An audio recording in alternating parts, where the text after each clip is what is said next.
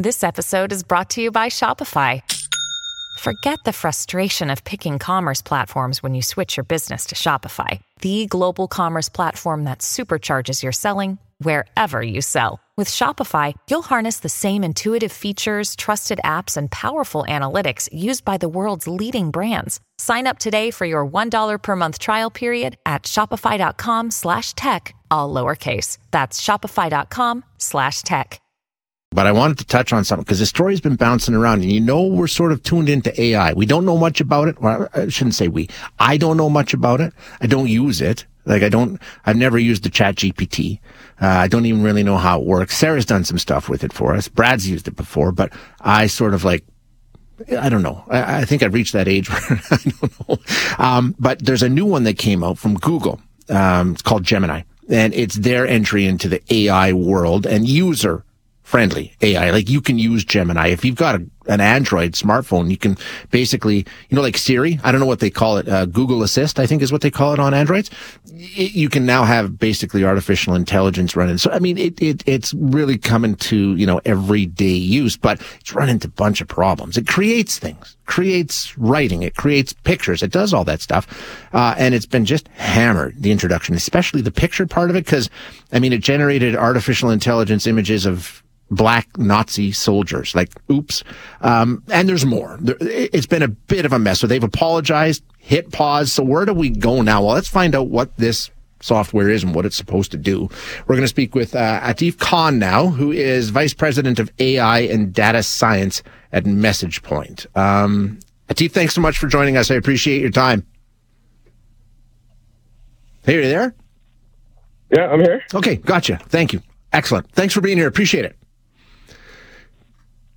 Give us uh, give us the breakdown here on Gemini AI. Is it how how would you describe it? What's it meant to do? Sure. So I think I think you touched on a lot of interesting things in your introduction. Um, let me let me maybe break this question down to two parts. One is the technical part of it, and the one's the business part of it. Technically, Gemini is the represents the next evolution of what we call large language models, and this is a this is the, the, the same set of models that GPT from OpenAI or Llama from Meta fall into that let us allow uh, these models allow us to do the really really cool things.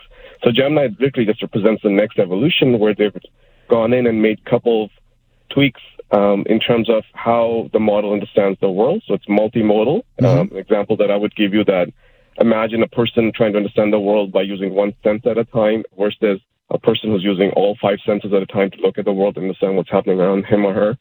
So it's multimodal. It can understand text, it can understand images, it can understand video, audio, all in real time, and then also it can and it it can understand and recall really really large context histories or conversation histories. So if if you were to read a large book, for example, our existing models today are are uh, kind of limited to chapter by chapter type of thing. So they make sense out of a chapter and then they forget what the cha- previous chapter was about. okay. And then we move on. Gemini has an incredibly um, ability to not just be able to look at the entire book, but recall information with high level precision. I see. Okay. And, and like you say, there's integration, right? Like you can use this in a lot of different ways. It's not just, Hey, create me a picture of this. You, it, it, it'll run your Android device. Like it's really starting, the integration ramps up with this, right? Yeah, so uh, there's three distinct models that, uh, unlike OpenAI, that uh, Gemini's or Google's targeting for. Um, I think they they it's like the the small, medium, large, right? So you go you go and order your fries. Um, the smaller model is literally targeted for um, mobile devices, and then that's that's you know it's going to start showing up on Google Android phones. Uh, it's going to start showing up on other mobile devices as well. Um, the, the the medium version, what they call Pro is the one that their chat, if you go and touch their Gemini application today on the web, that's powered by the medium version or the pro version. And then they have this ultra model, the large version, that is much, much larger and it's it's literally focused for specialized applications like in medicine and education. Gotcha. Okay. Now, now what's gone wrong with it? Atif, like what, what, because I've heard all kinds of stories that it's just, they, they had to pause some of it. So, I mean, what went wrong with this Gemini? Yeah. So I think to be able to understand that that um, uh, that part of the, the conversation, there's there, we need to maybe take a step back and understand how these things are put together. There are three distinct steps. Um, one is to be able to look at all the raw information in the world and have the models make sense out of them. Yeah. The second is the is the part where humans come in and then ask the model to communicate with humans in a certain way. So like the chat-like interfaces that we're used to. Mm-hmm. And then the last piece, which is the which technically we call reinforcement learning with human feedback. Uh, in layman's terms, it basically means that we're going to ask reward the model to behave in a certain way. So if it produces answers of certain quality, certain certain inputs, certain um, facts, for example, as human beings, we'll decide what it should um, what it should do, what it should not do. So these are the three basic principles or steps that we apply to any one of them, regardless of what's Gemini, with regardless of what's GPT. The there's a huge set of bias that exists already in, the information that's learning from. This is the base learning part of it. So it's putting, picking up whole lot of conversations, whole lot of text that we've written as human beings. There's bias in that in that data set that, that it's using. So that's one. And then the last piece, which is the, the human being rewarding it and, and, and, and asking it to behave in a specific way, I think that's where the our own biases as an organization, for example, can, can kick in. So in my mind, um, I think this technically it's really, really sound. However, I think Google is is gone maybe on the other extreme this time around, where they've just they want the model to be catering towards all kinds of social needs uh, that they've they've gone to the left or a little too much kind of right. thing, right? Yeah, and, and, and that's they the thing. Publish, it changes so fast. It changes so fast. Yes, it's like I think they announced um, in December they announced Gemini. In early February they announced the availability for the Ultra model, and then the 1.5, which is the, the groundbreaking research right. that just came out, which is literally a week before after that. that right. So it's it's it's going to be an interesting journey. It's going to touch us all, and it's going to change our lives in matters we yet don't fully comprehend.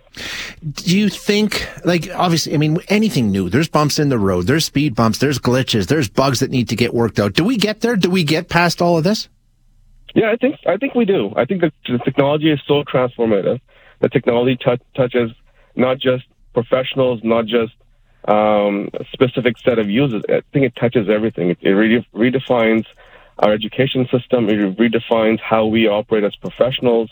It's it, if you go back and, and, and think about the internet, uh, and, and then and then fast forward that to today, and then have an employee say you don't have access to the internet or you don't have access to a computer, but go do your professional work. It's almost an impossible thing today.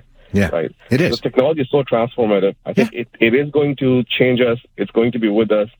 The key thing is how it's applied. Yep. So governance around it, uh, and then understanding that I think it's you can't isolate the human out of it. You can't replace the human out of it. This technology exists to enhance humans, to make us better, to do for, for me to be able to find things that I will take more time to find, to, for me able to to talk to an expert, a colleague that doesn't exist as a virtual expert or a colleague, for example, right? Yeah. So I, I think the technology will get better. And we've seen signs of how it's improving. There's uh, you can see in terms of Google's approach versus uh, OpenAI's approach versus Microsoft's approach. OpenAI is literally after the, the nirvana, which is the, the I want to get to an AI state which is completely aware, completely understanding of the world. Uh, Microsoft is wants to take on the engineering part of it. I want to integrate into every little thing that we touch and do, Office documents, our emails, our chats, and, and so on and so forth. And Google's taking a slightly different approach, where it wants to get it to devices, but but their their focus is um, I want the models to be able to reason about things. I want the models to be able to understand things, right? So complete different journeys, but in the Yeah. end, we're all going in the same. It's a process, it's a journey, and, and it'll take time. Atif, thank you so much for being here today. I really do appreciate your time. Thank you.